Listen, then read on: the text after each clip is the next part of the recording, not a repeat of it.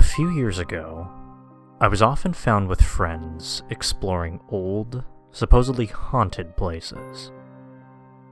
One day, we found ourselves at the Edisto First Presbyterian Church, where a girl named Julia Legare was buried in her family mausoleum in 1852, after presumably dying of diphtheria.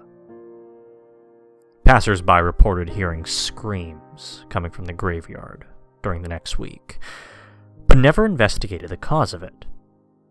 Fifteen years later, when they opened the door of the mausoleum to enter the next family member who died, they found her skeleton huddled in the corner beside the door.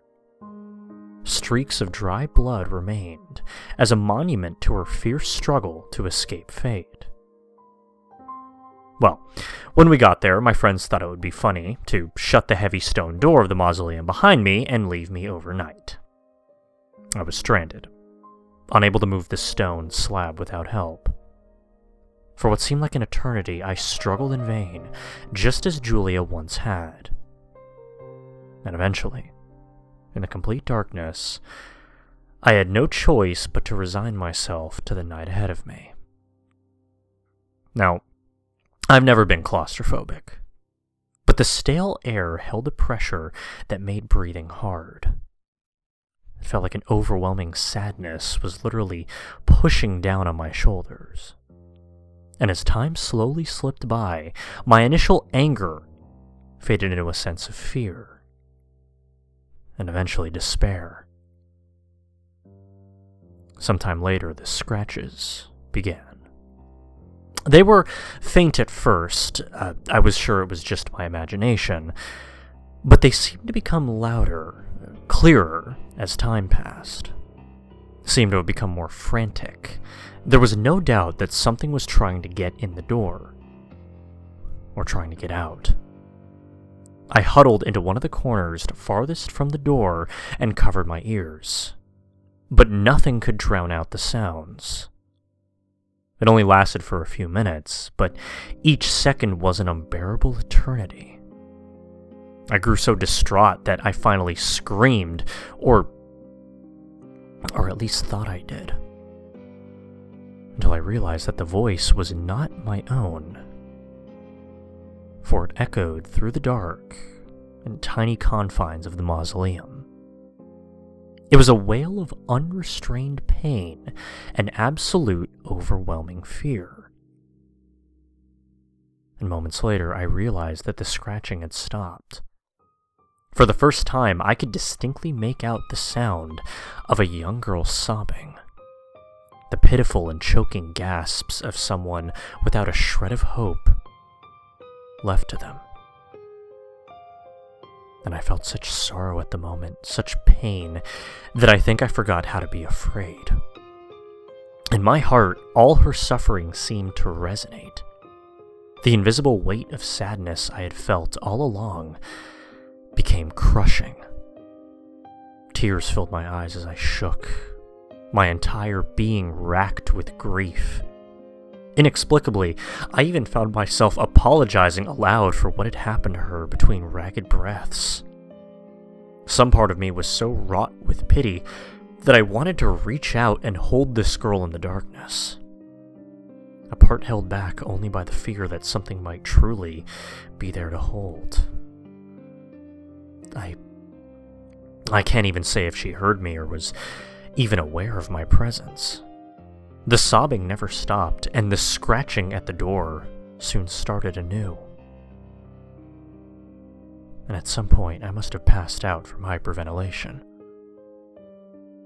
When I awoke, it was to the sound of the stone slab as it fell away from the doorway and landed on the ground with a thud. Even the pale gray morning light was blinding after the absolute darkness. Thinking my friends had come back, I rushed out into the foggy morning and sucked in a mouthful of fresh air. I was shocked to find nobody around, but more eager to be away from that place. I stumbled around the front of the church and went into a small unlocked prayer house. I think it previously it was a segregated mini church for slaves. But regardless, I collapsed against the door and waited, distraught, until my friends finally arrived. I approached them as they clustered around the fallen door. Two of them were kneeling next to it with faces of shock. I was sure they must be wondering how I could move it by myself. I was wrong. In the growing light, it was clear. There were dried, bloody streaks covering the interior of the door. Some had light scratches where nails had grated across the surface, and many more were smooth, as if left by bloody nubs. And when they noticed me, they all jumped. I saw fear in their eyes. My anger must have been clear. They looked down at my hands, thinking I had torn them open in my escape. Then they shared a horrified look amongst themselves. They asked what had happened, and I told them every detail of what I remembered. In halting, angry, and equally horrified bits, wanting them to know all that I had been put through. And finally, after I grudgingly got into the car and we started to head back, someone spoke up. My friend said to me, We were afraid to say anything until you were back inside the car, but. But take a look at your face. When I reached from the back seat and adjusted the rearview mirror, I saw that there was blood caked on my face. Just like the streaks upon the stone slab, there were dark red lines on either side. As if someone had run their torn fingers across my face while I slept. Feeling the warmth of another for the first time in over a hundred years.